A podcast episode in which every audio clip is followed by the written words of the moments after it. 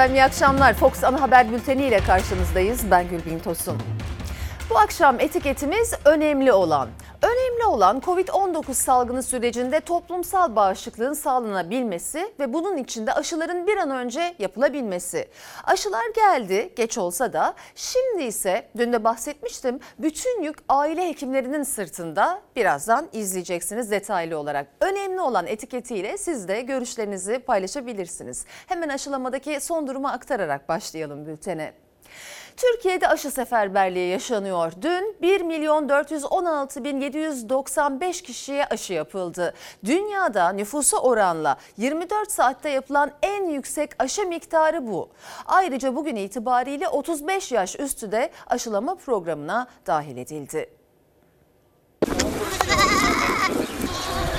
Lütfen en kısa sürede aşınızı olun. Birinci dozda yaklaşık 23 milyon, ikinci dozda 14 milyon olmak üzere toplam uyguladığımız doz sayısı 37 milyonu buldu. Koronavirüs aşılamasında bu kez dünya rekoru kırdı Türkiye. 16 Haziran tarihinde 1 milyon 416 bin 795 kişi aşılandı. Bu rakam dünyada nüfusa oranla 24 saatte yapılan en yüksek aşı miktarı. 17 Haziran itibariyle 35 yaş üstü kişilerde aşılama programına alındı. Hastanelerde aşıya akın devam etti. Aşı köylerde tarlalara, şehirlerde alışveriş merkezlerine kadar girdi. Dikkat dikkat. Mobil aşı ekipleri köyümüze gelmiştir. Güzel bir şey aslında ayağımıza kadar geldi yani. Türkiye aşısız günlerin acısını çıkardı. 40 yaş üstüyle SGK'lı tüm çalışanların aşılanma programına dahil edilmesiyle sadece 16 Haziran tarihinde 1 milyon 416 bin 795 kişi aşılandı. Aşıyla buluşanların sayısı son 3 günde 3 milyonu geçti. 17 Haziran itibariyle aşılanma maratonuna 35 yaş üstü de katıldı. Türkiye'nin dört bir yanından işçiler yerinde aşı uygulamasıyla aşılandı. Bu bizim için çok iyi oldu. Sonuçta her şey sağlığımız için. Kütahya'da şehir meydanına kuruldu aşı çadırları. Randevusuz açık havada rahatça aşı oldular. Zonguldak Ereğli'de de aşıya ilgi yoğundu. Aşı kuyruğu uzayıp gitti. Türkiye'nin dört bir yanında rekora giden yolun fotoğraflarından biriydi bu. İstanbul'da da hem işçi hem müşteri için bir alışveriş merkezine kadar girdi aşı. İstanbul Bahçeli Evler'de de 3 farklı iş bölgesinde yerinde aşı uygulaması yapılıyor. Burası da 18 bin çalışanlı, içinde altın ve mücevherat atölyelerinin de bulunduğu bir iş bölgesi. Bir de AVM var. O alışveriş merkezine alışverişe gelenler eğer kritere dahilse aşılarını burada olabilecek. Aşı olmak isteyenler için ayağına kadar gelmiş. Ben randevu falan alacaktım. Ee, onunla uğraşmadan direkt hemen girdim. Aşımı olacağım. Günlük ortalama randevulu 17 bin, randevusuzlarla beraber 20 bin tane hastayı aşılıyoruz.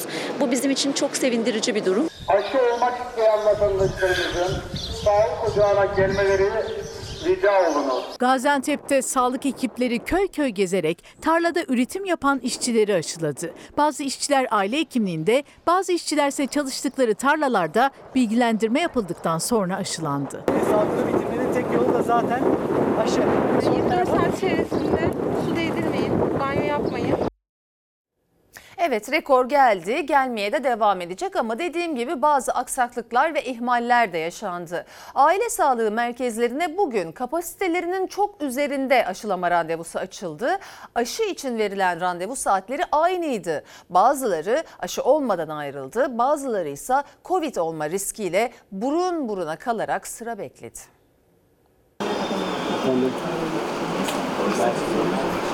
11'de randevum vardı. 10.30'da buraya geldim. Saat 12.30 hala bekliyoruz. Ondan beri bekliyoruz. Bu nasıl bir rezillik bilmiyoruz. Yani biz zaten burada korona olduk şu anda. Sen buradasın değil mi? Sırayla alıyoruz. isim listesi oluşturmak zorunda kalıyoruz. Kendi çapımızda böyle bir sistem oluşturduk. İçeride aşı var, doktor var, hemşire var. Ama aşıyı vuramıyorlar çünkü sistem çökmüş. Aile sağlığı merkezlerinde yoğunlaşan aşılamanın tam özeti bu cümle oldu aslında. Sağlık Bakanlığı'nın aşılama sistemi çöktü. Aşı için gelenler saatlerce kuyrukta sistemin açılmasını bekledi. İnsanlar bir yığıldı sabahtan beri burası.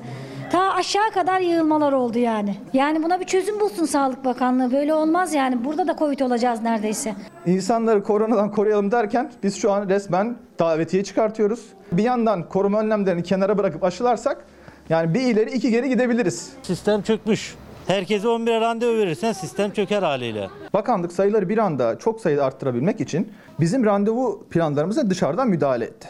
İddiaya göre aile hekimliklerine kapasitenin üzerinde aşı yapılması için randevu verildi. Ancak ne sistem kaldırabildi ne de sağlıkçılar yoğunluğu. Üstelik koşullar da aynı saatte onlarca hasta için randevu açılmasına uygun değildi. En yoğun aşılanacağı saatte Sağlık Bakanlığı'na girilecek sistem kilitlendi. Şimdi aşıyı yapacak olan sağlık çalışanları sistemin açılmasını bekliyor. Bu kadar hasta bekliyor kapıda. Evet maalesef bekliyor. Bakın biz böyle geriliyoruz.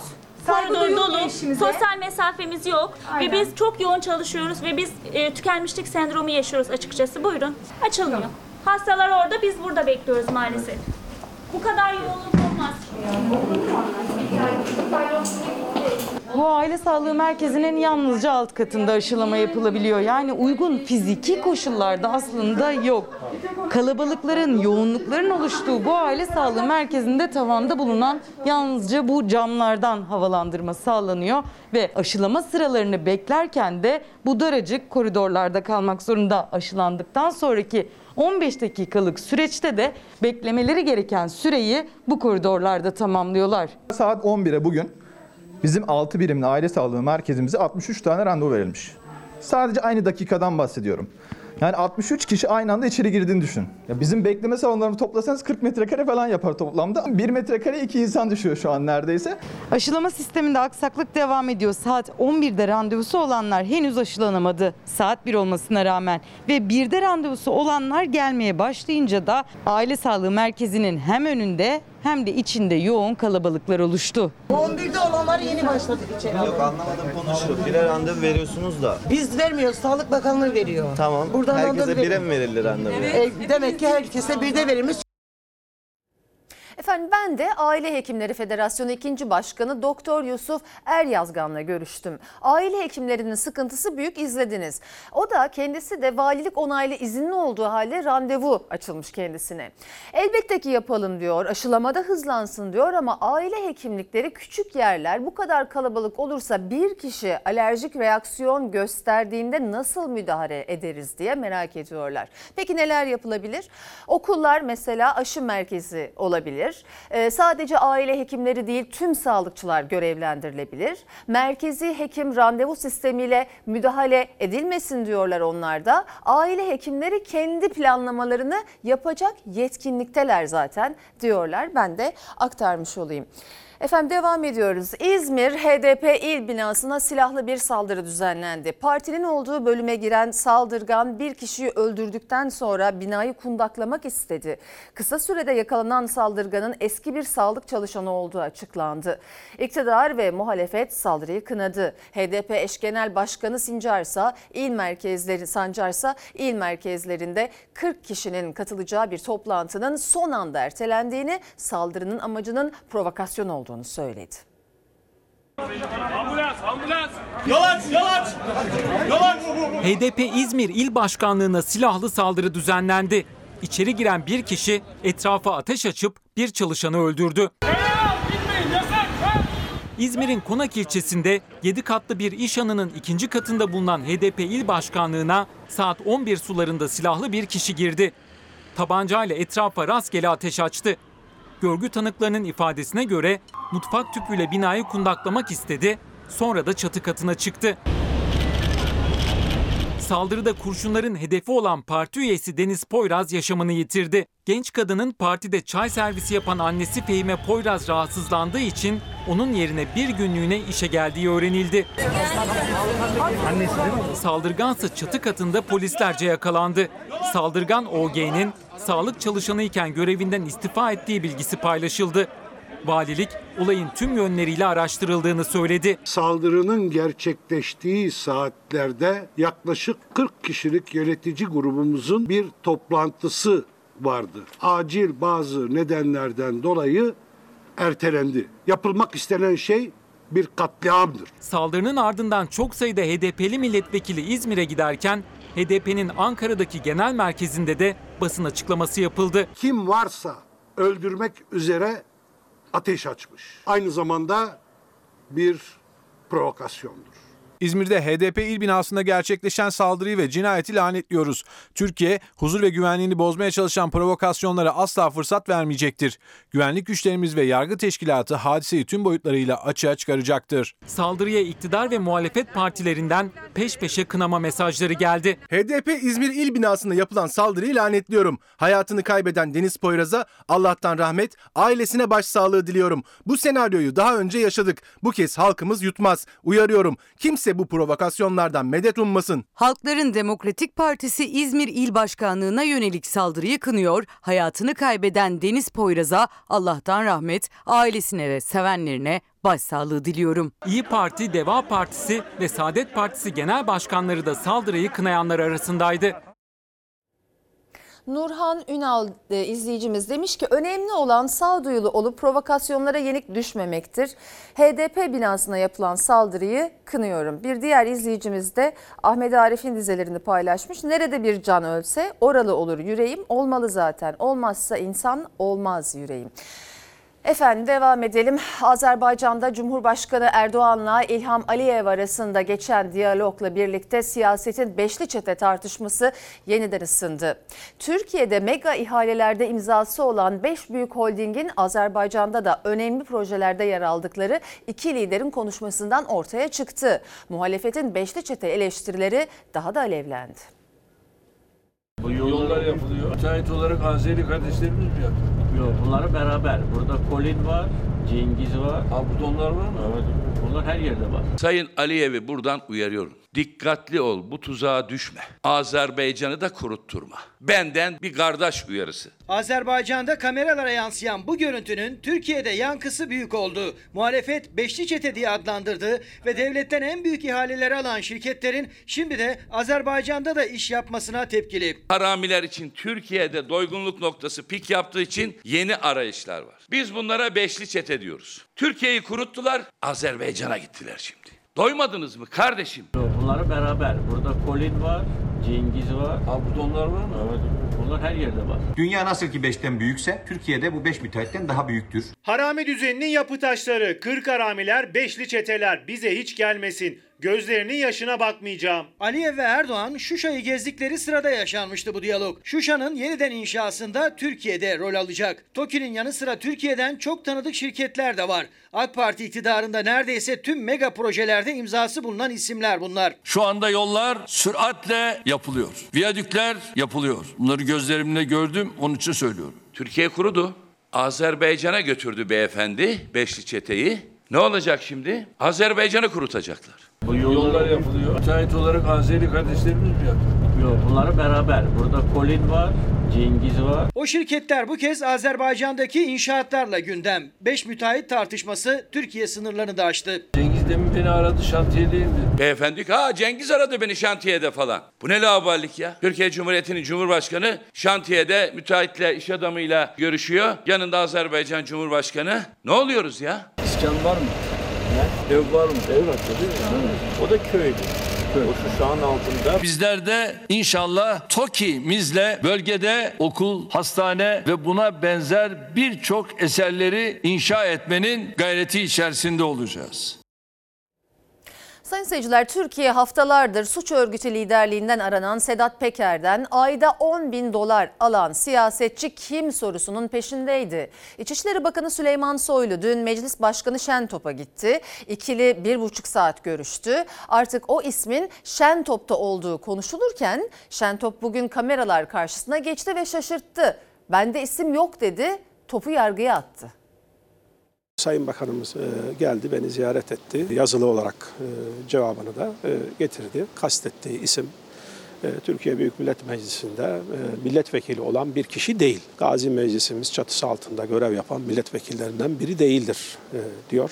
Bu isim derhal açıklanmalıdır. İçişleri Bakanı Süleyman Soylu, Sedat Peker'den ayda 10 bin dolar alan o siyasetçi meclis başkanına söyledi mi söylemedi mi soruları arasında Şentop kameraların karşısına geçti. Bana verdiği mektupta isim yoktu dedi. Bir buçuk saat süren randevuda Soylu'nun kendisine isim vermediğini söyledi. Topu meclis sahasından çıkardı, yargıyı işaret etti.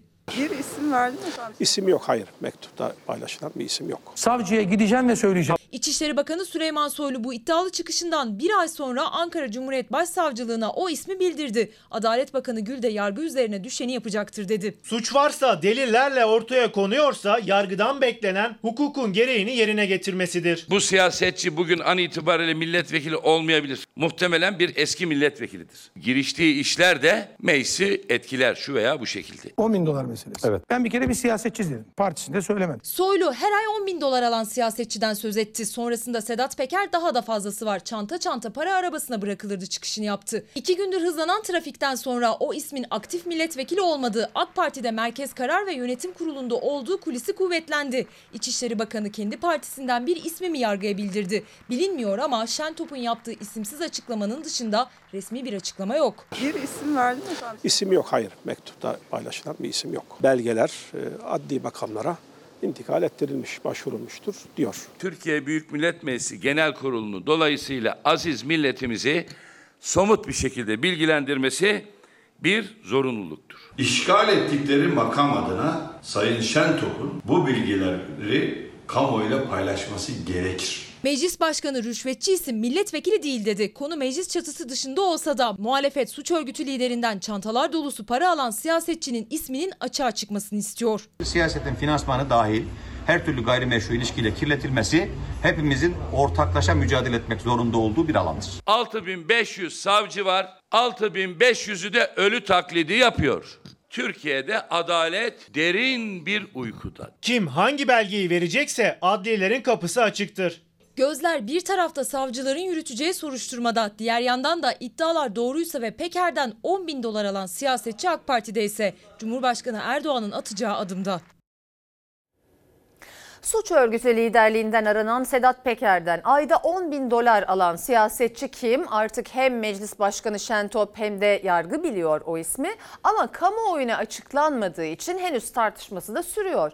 Meclis Genel Kurulu'nda da gündemdeydi. Muhalefet sadece o ismi sormadı. Yolsuzluk iddialarını da bir kez daha dile getirdi. İktidarın savunması ise dikkat çekti.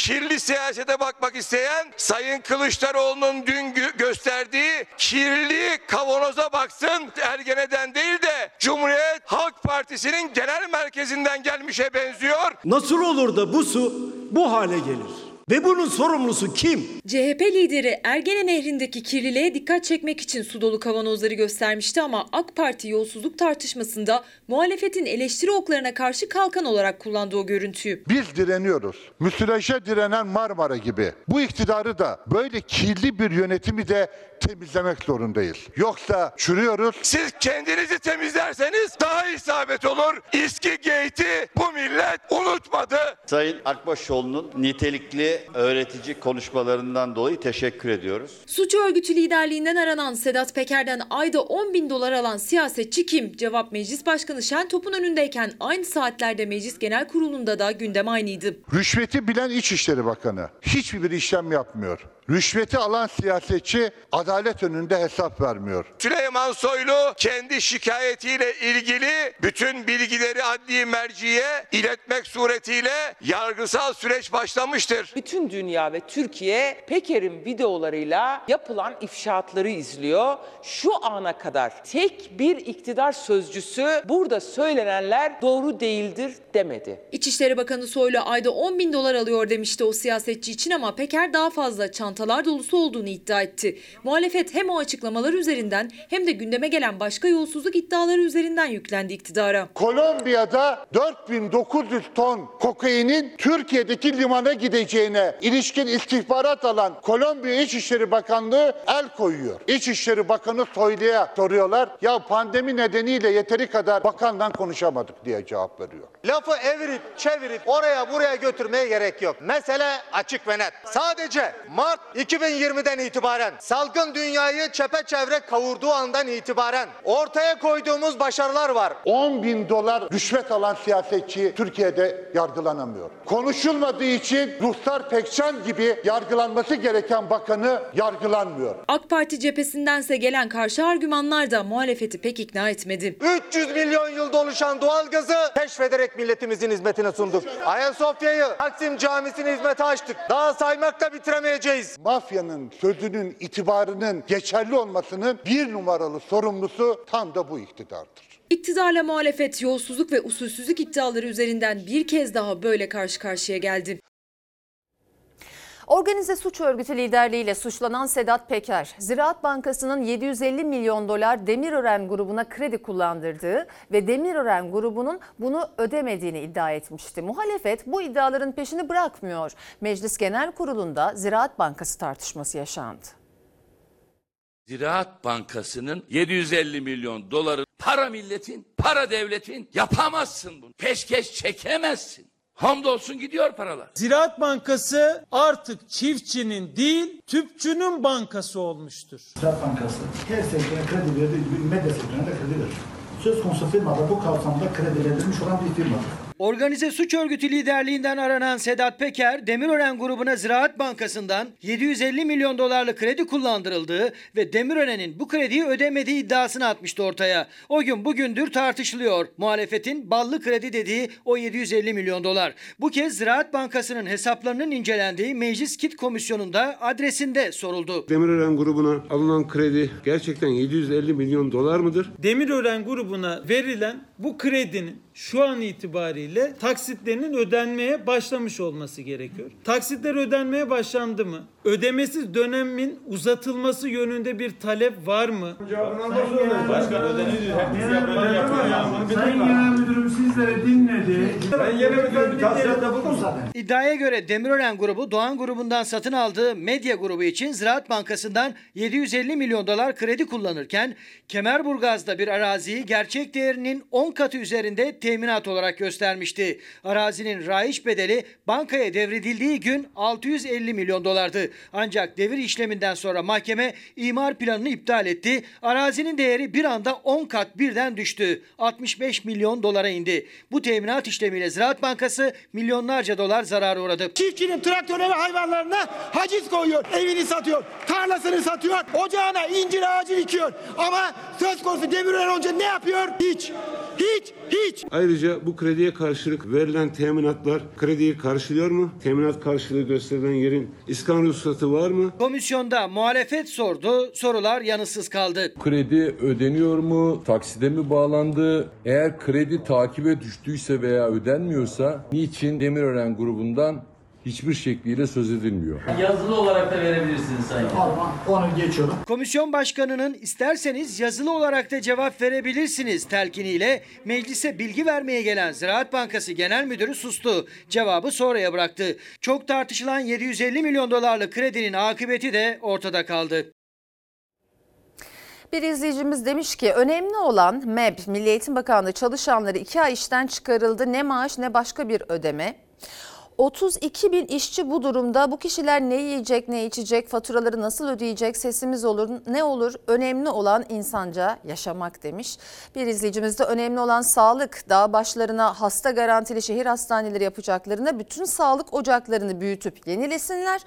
Müdahale konularını da artırsınlar şeklinde önerisi var. Efendim kamuda çifter, e, üçer dörder maaş tartışmasının ardı arkası kesilmiyor. Bir asgari ücretlinin 62 katı maaş alan bakan yardımcısı bürokrat olduğu ortaya çıktı. Cumhurbaşkanı Erdoğan'ın maaşının iki katını bulan maaşlar bunlar. Muhalefet hesap sorarken AK Parti cephesinden çift maaş olmaz, algı oluşturmaya çalışıyorsunuz tepkisi geldi. Türkiye'de artık çift maaş normal. Trend 3-4 maaş. Haram olsun, zehir olsun, zıkkım olsun. Yazıklar olsun. EYT'liye çift dikiş yaptırmayız diyen AK Partili yetkililerin tümü çift dikiş, üç dikiş maaş alıyor. Vatandaşımız ekonomik krizin altında ezilirken AK Partili bürokratlar lüks içinde yaşamaya devam ediyor. Kamuda çift maaş tartışması bitmek bilmiyor. Her geçen gün yeni isimler ve yüksek maaşları gündemde. O isimler aylık 176 bin liralık maaşlarıyla Kültür ve Turizm Bakan Yardımcısı Nadir Alpaslan ve Vakıflar Genel Müdürü Burhan Ersoy. Haram olsun diyen muhalefet öfkeli. Vallahi de billahi de bu haramiler kadar bu topraklarda yağma ve talan yapılmadı. Bu haramiler Moğollara, Timur'a, Haçlılara rahmet okutur. Devlet ganimet değildir. Soğan soyarken gözümüz yaşarır ya. Devlet soyuluyor kardeşim devlet. Cumhurbaşkanının bize vaat etmiş olduğu ülkenin yıllık gelir ortalaması 25 bin dolardı. Aslında AK Parti hedefini tutturmuş ama hedefini kendi bürokratlar için tutturabilmiş. Muhalefet milyonlarca vatandaş açlıkla, işsizlikle boğuşup asgari ücretle geçirmeye çalışırken bürokraside çoklu maaş keyfi var diye yüklendi. Öyle ki bazı bürokratların aldığı aylık ücretler Cumhurbaşkanı Erdoğan'ın 88 bin liralık maaşını bile ikiye katladı. Asgari ücretlinin, emeklinin, öğretmenin maaşınınsa onlarca katına ulaştı. Bu ülkede emeklerin ortalama maaşı 1500 lira. Asgari ücret 2825 lira. Bu ülkede 27 yıllık bir öğretmen 5300 lira maaş alıyor. Uzman doktor 7100 lira maaş alıyor. Ama haramilerin en düşük maaş alanı 39 bin da çok az. Bunların ortalama maaşı 74 bin. Yüksek alanları var bir de çok özel kullananları. Onlar da 176 bin lira alıyor. Aylık geliri 176 bin lira olan Kültür ve Turizm Bakan Yardımcısı var. Bu 62 asgari ücrete denk geliyor. Meclis Kit Komisyonu'nda CHP Trabzon Milletvekili Ahmet Kaya o isimleri dillendirdi. AK Partili vekillerden tepki geldi. İki maaşı makul gördüler, fazlası olmaz dediler. Bazı insanlar bu ülkede iki yerden, üç yerden, beş yerden maaş alırken gençler maalesef iş bulamıyorlar. İşte bu- Böyle bir şey yok. İki yerden fazla hiçbir yerden kimse maaş alamaz. Bir tane ispat edin ya. Size isim veriyorum. AK Partili Hazine ve Maliye Bakan Yardımcısı Şakir Ercan Gül. Üç yerden maaş alıyor. Bunu sorgulamamız İktidar cephesinden AK Partili eski milletvekili Mehmet Metiner çifte maaşa tepki göstermiş, toplum vicdanını rahatsız ediyor, son bulmalı demişti. Bu paylaşımın sonucu mu bilinmez, Metiner aradan geçen 4 gün sonunda sosyal medya hesabını da kapattı. Mehmet Metiner bozuk saat misali arada bir doğruları söylüyor. Sonra da çark ediyor. Nasıl bir baskı altına alındıysa Twitter hesabını da kapattı. Merkez Bankası Para Politikası Kurulu merakla beklenen faiz kararını açıkladı. %19'da sabit tuttu. Sürpriz olmadı ama kurdaki dalgalanma siyaset cephesinde kur faiz tartışmasını yeniden gündeme getirdi. 3 lira bıraktığınız doları 8,5 liraya yiyor. Bu söz önemli işte bak.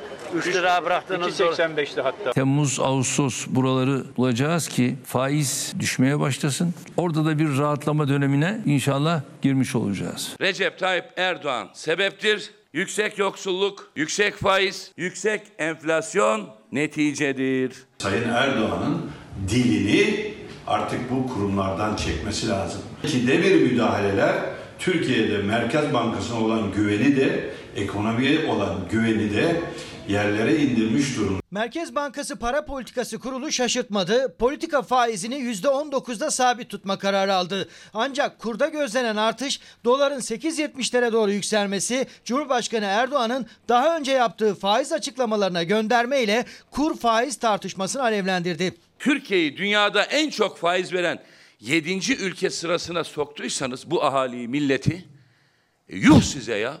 Yuh. 128 milyar doları iç etmeseydiniz enflasyonu düşürmek için faize yüklenmenize gerek olmazdı. Bugün de Merkez Bankası Başkanımızla görüştüm. Yani bizim bir defa faizleri düşürmemiz şart. Sayın Erdoğan'ın ulusal televizyon seslenişinde her birisinde Türk lirası 25 kuruş ortalama değer kaybetmiş. Bunun sadece dış borçları üzerinden Türkiye maliyeti 112 milyar lira. Yeni başkan Şahap Kavcıoğlu'nun katıldığı 3. toplantısında da faizi sabit tutma kararı almış oldu Merkez Bankası.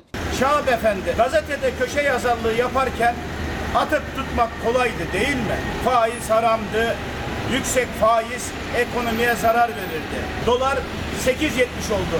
Ankara'da faiz, kur, para politikası tartışılırken Gelecek Partisi lideri Davutoğlu Tekirdağ'da sokağa indi, vatandaşın nabzını tuttu. 2000 lira ev kirası, ev sahipleri uçtu, evleneceğim, param yok, pulum yok, açlıktan ölüyoruz. Ne yapacağız? Bize bir çare. Beraber Evet, hep beraber işte. Ben de bunu istiyorum. Bizim bu 600 milletvekili ne işi oraya göndermişiz?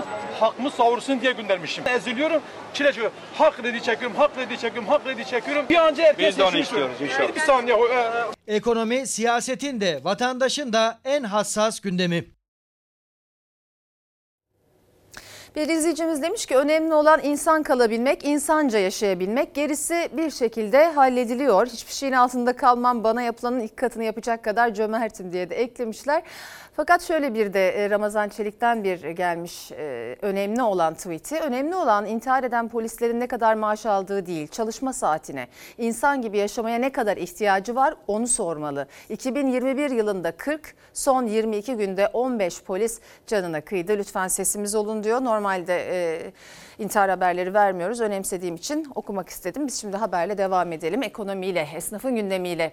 Normalleşmenin üstünden iki hafta geçti. Esnaf yarasını sarmaya çalışıyor. Peki başarılı olabildi mi? İşte yanıtı izleyelim. Nasıl? Siz normalleşebildiniz mi? Şu anda normalleşemedik. Şu anda kimse yok. Beklemedeyiz yani. İşleriniz açıldı mı? Açıldı çok şükür. Yani ama yani tabii ki zararlarımız da aynı şekilde duruyor ama bundan sonra inşallah açılırsa ödeyeceğiz yavaş yavaş. Aşı hızlandı, sokaklar kalabalık, dükkanlar hareketlendi. Esnaf yarasını sarmaya çalışıyor. Esnaf olarak büyük sıkıntı yaşadık tabii ama yani millet böyle hani koşar susar ya böyle. Alışverişe o kadar susamış insanlar. Alım gücü çok düştü maalesef. Yani insanlar e, gelir seviyeleri düşünce böyle işte kokoreççi, e, köfteci vesaire yerlere gidip doğal olarak yemiyorlar. Normalleşmeyle birlikte açılan işlerinden memnun olan da var. Dükkanın önünde müşteri gelmesini bekleyip sokağı gözlemleyen de. Yani esnaf olarak da kendimi de düşünmüyorum bir de insanları daha çok, halkı daha çok. Benim aklım halkta ya. Şöyle bir şey var. Halkımız yani çalışamayan bu halk bir buçuk sene nasıl idare etti ben çok merak ediyorum. Yani aslında esnaflardan ziyade halkın normalleşmesi lazım ki bize de yarasın. Yani zararlarımızı toparlayabilecek miyiz onu da bilmiyoruz. Ne kadar süre gerekiyor toparlanabilmeniz? Şu anda yani onu öngöremiyoruz. Çünkü yarın kapanacak mıyız, açılacak mıyız onlar da belli değil. Gece şu anda kapalı saat ondan sonra daha da tam açılmış sayılmayız yani. Saat 1'i 10 geçiyor yani tam öğle yemeği vakti. Ama Zeytinburnu'ndaki 80 kişi kapasiteli bu restoranda bir masa bile dolu değil. Hal böyle olunca esnafın muhasebesinin normale dönmesi, zararlarını kapatması epey zaman alacak gibi görünüyor. 7 ay kapalı kaldık biz. 7 ayda şimdi 2 haftada mı karşılayacağız? Öyle bir durum yok. Uzun bir müddet gerek. Tabii en az bir sene, bir buçuk sene çalışmamız lazım. Ölen insanlarımız var. Şimdi bu insanlar geri gelmeyecek. Para gelir. Para gelir. Ama bu insanlar geri gelmeyeceği için herkes e, anlayışlı olması lazım gerekiyor diye düşünüyorum. Yani sabır e, tabii ki sabır her zaman sabır. Yani dinimizde de sabırlı olmak gerekiyor her şeye karşı. Yani karamsar oluyoruz. Sabrımız tükeniyor. Yani diyoruz acaba ne zaman olacak? Nasıl olacak? Yani buna nasıl bir çözüm bulacağız? Ya tabii ki bunu devlet büyüklerimiz daha çok düşünmesi lazım. Şimdi yaz sezonu şimdi turist mürist geliyor ya onun için açtılar. Yaz bitti mi yine belki kapatabilir yine onları. Yaklaşık bir buçuk yıllık zorlu salgın döneminden sonra endişeli esnaf. Bir yandan vaka tablosundaki gelişmeye göre yeniden bir kısıtlamaya gidilmesinden kaygı duyuyorlar. Diğer yandan havaların da ısınmasıyla hareketli geçmesini temenni ettikleri yaz dönemi için yeni eleman arayışındalar. Pandemi zamanında elemanlar çıkmış. Kimi köyüne gitmiş, kimi oraya gitmiş, buraya gitmiş. Şimdi de eleman lazım. Bana da iki tane eleman lazım şu anda. Ee, önemli olan plastiği az kullanalım bahanesiyle 25 kuruş marketlerde poşet satacaksın. Sonra da Avrupa'nın tüm plastik çöpünün ülkeye getirilmesine göz yumacaksın. Bu nasıl bir çelişki demiş. Haklı bu izleyicimiz. Diğer izleyicimize bakalım. İstese idareciler hiçbir şey çözümsüz kalmaz. İşte önemli olan istemek. Onlar da etiketlemişler toz koparanda zulüm var diye. Ee, bir tane daha okumak istiyordum ama onu şu anda bulamayacağım. Haberle devam edelim. Evet efendim son dönemde özellikle İstanbul'da kira fiyatları öylesine arttı ki bazı semtlerde 3 bin liranın altında kiralık daire bulabilmek imkansız hale geldi. Kiralar Mayıs ayında %35'in üzerinde arttı. Evlerini yüksek fiyatlardan kiraya vermek isteyen bazı ev sahipleri ise fırsat kolluyor ve emlak balonu şişiyor.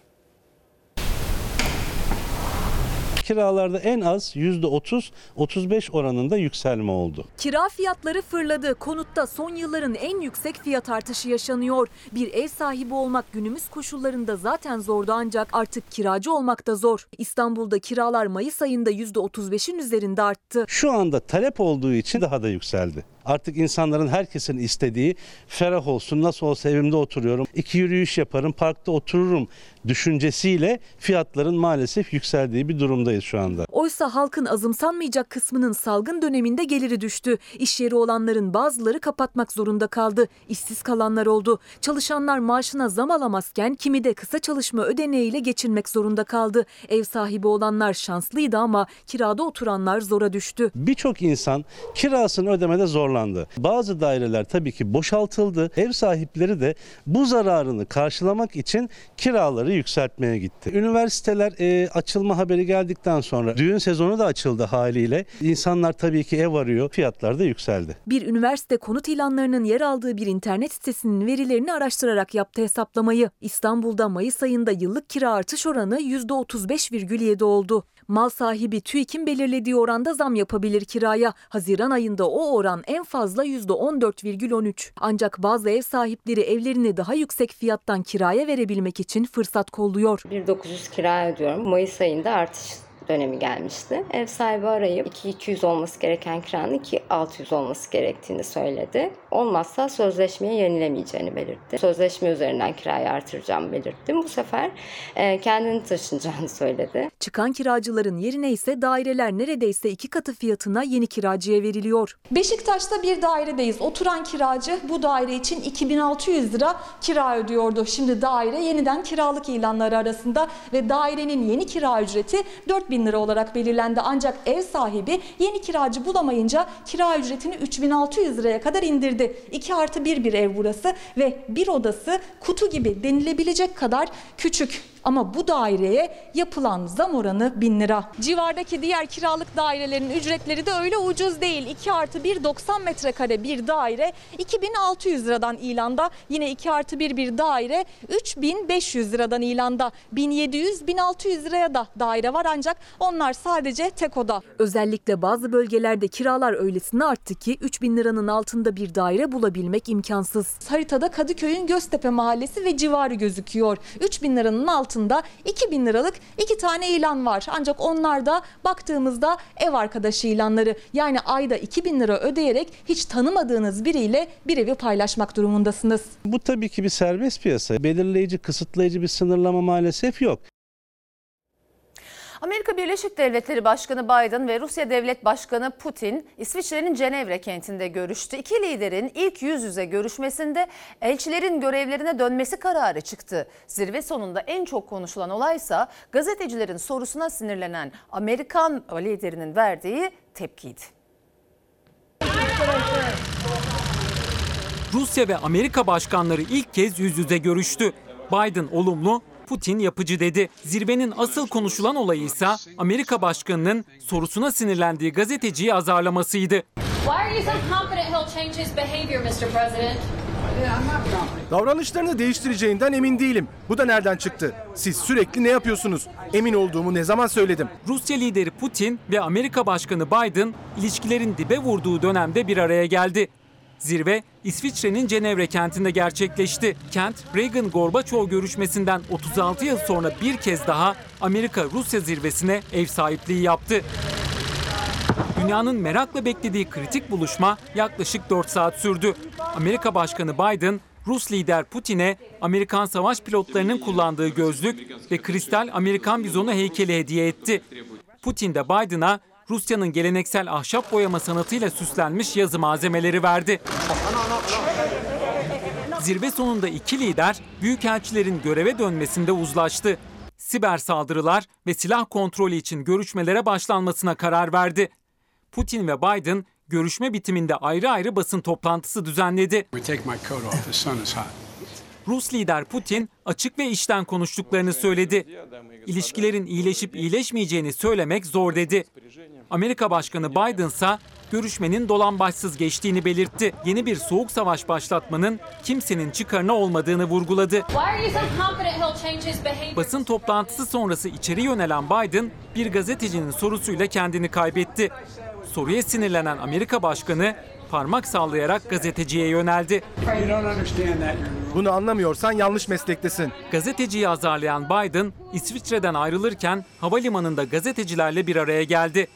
Davranışı için özür diledi. Alanda gazetecilerle fotoğraf çektirdi. Adalet iki karar verdi dün. İkisi de vicdanları sızlattı. Önce İstanbul'dan geldi karar. Tartıştığı doktorun boğazını kırdığı içki şişesiyle kesen ve ağır yaralayan saldırgan tahliye edildi. Gaziantep'te ise 17 yaşındaki Duygu Deli'nin ölümüne neden olmakla suçlanan arkadaşı ev hapsiyle serbest kaldı. Pişman mısın? Bir şey söylemeyecek misin? Duygu henüz 17 yaşında bir lise öğrencisiydi. Ayrıldığı erkeğin evinin balkonundan düşerek şüpheli şekilde hayatını kaybetti. Adli tıp raporlarında Duygu'nun ölümünden hemen önce uğradığı şiddet ortaya kondu. Ölümünün ise düşmeye bağlı olamayacağına ilişkin kuvvetli deliller sunuldu. Tüm deliller ve raporlara rağmen 17 yaşındaki Duygu Delen'in ölümüne neden olduğu iddia edilen Mehmet K. ev hapsi verilerek tahliye edildi. Duygu Delen için ve tüm kadınlar için adalet demeye devam edeceğiz. Hiçbir kadın cinayetini şüpheli bıraktırmayacağız. Geçen yıl Gaziantep'te balkondan düşerek hayatını kaybetmişti Delen. Dördüncü duruşmada tepki çeken karara imza atıldı. Cinayet zanlısı ağırlaştırılmış müebbet hapisle yargılanıyordu. Ev hapsiyle serbest kaldı. Kadın örgütleri mahkeme çıkışında tepkilerini dile getirdi. Gaziantep Cumhuriyet Başsavcılığı da tahliye kararına itiraz ettiklerini açıkladı. Sen mi ittin? Sen mi ittin? Bir skandal karar da İstanbul'dan geldi. Maçka Parkı'nda tartıştığı psikiyatri asistanının boğazını kırdığı şişeyle kesen Emrah D de artık aramızda. Bir yıldır tutuklu kaldığı süre göz önünde bulunduruldu ve tahliye edildi. Vedat Bey demiş ki önemli olan kadın şiddetine ve cinayetlerine son vermek için İstanbul Sözleşmesi'ni yürürlüğe koymak. Şu anda yürürlükte aslında 1 Temmuz itibariyle eğer karar değişmezse yürürlükten kalkacak. O zamana kadar e, tüm gücümüzle kadınlar olarak İstanbul Sözleşmesi yaşatır diyoruz. Çünkü yaşamak istiyoruz kadınlar olarak. Şimdi arkaya tablo gelecek efendim. Covid-19 tablosu bugünün. Hemen paylaşalım. Test sayısı 225.064, vaka sayısı 5904, hasta sayısı 509, e, vefat sayısı 62, iyileşen sayısı 4143. Düne göre düşüş var ne yazık ki iyileşen sayısında. Vefat sayısı 49012 e, ve ağır hasta sayısı 860. Ağır hasta sayısında da düşüş var neyse ki. Evet, e, önemlerimize şunu arkadaşlarım uyarıyor e, sizlere sizlerle paylaşmam için. E, rakamlar düşük de gözükse, e, düşse de aşağı doğru gözükse de önlemlere çok dikkat etmeye devam ediyoruz. Maskeye, mesafeye, hijyene. Aşımızı elbette oluyoruz. E, eğer o sıralar e, biraz önce haberin başı, daha doğrusu bültenin başında aktarmıştık. E, sıraya girmek zorunda kalıyorsunuz aşı olmak için aile hekimliklerinde. E, mesafenize dikkat edeceksiniz orada. Aşıdan kaçmanın bir manası yok. İkinci doz aşılarımızı da olalım. Efendim şimdi Bursa'da sabah saatlerinde cadde üstünde aşırı hızla seyreden otomobil kontrolden çıkarak otobüs durağına daldı. Durakta bekleyen yayaları ezdi. Kazada bir çocuk 5 kişi yaralandı. Aşırı hızla gelen otomobil kontrolden çıkınca durağa daldı. Servis aracından inen yayalara çarpıp 5 kişi yaraladı. Serviste indi. İşe gidecekti. İşe gidiyordu. O sıra nasıl olduğunu anlamadık biz. Sabah saat 7.30 sularıydı. Bursa'nın merkez Osman Gazi ilçesinde cadde üzerinde aşırı hız yapan otomobil kaldırımı aşıp Acemler otobüs durağına girdi. Yayaları ezdi, ağaca çarparak durabildi. O kazada durakta bekleyen aralarında 13 yaşında bir çocuğun da bulunduğu 5 kişi yaralandı. Kaç yaralı var? Bir tanesi de işe gitti. O çok kötüydü. Ayağım ayağım ayağım dedi ama ben işten atarlar gitmek zorundayım dedi. 5 kişi. Yaralılar çevre hastanelere kaldırıldı. Otomobil sürücüsü Yalçın Ç. gözaltına alındı. Yaralıların ikisinin durumu ağır. Bildiğiniz üzere her zaman araya hayvan hakları yasası hemen diyerek giderim ama bugün biraz daha açmak istiyorum o konuyu. Çünkü hayvansever takipçilerim çok uyarıyorlar beni. Eğer mevcut haliyle geçerse yasa 6. maddede sıkıntı büyük diye. Ben de e, Gökhan Özdemir Bey veteriner hekim İzmir Veteriner Hekimler Odası e, Hekimler Derneği Odası Derneği Başkanı özür diliyorum kendisinden tam e, yazamamışım buraya. Gökhan Özdemir Bey ile görüştüm. Onların çok kapsamlı çalışmaları var. Diyor ki 6. madde uygulanabilir bir madde değil.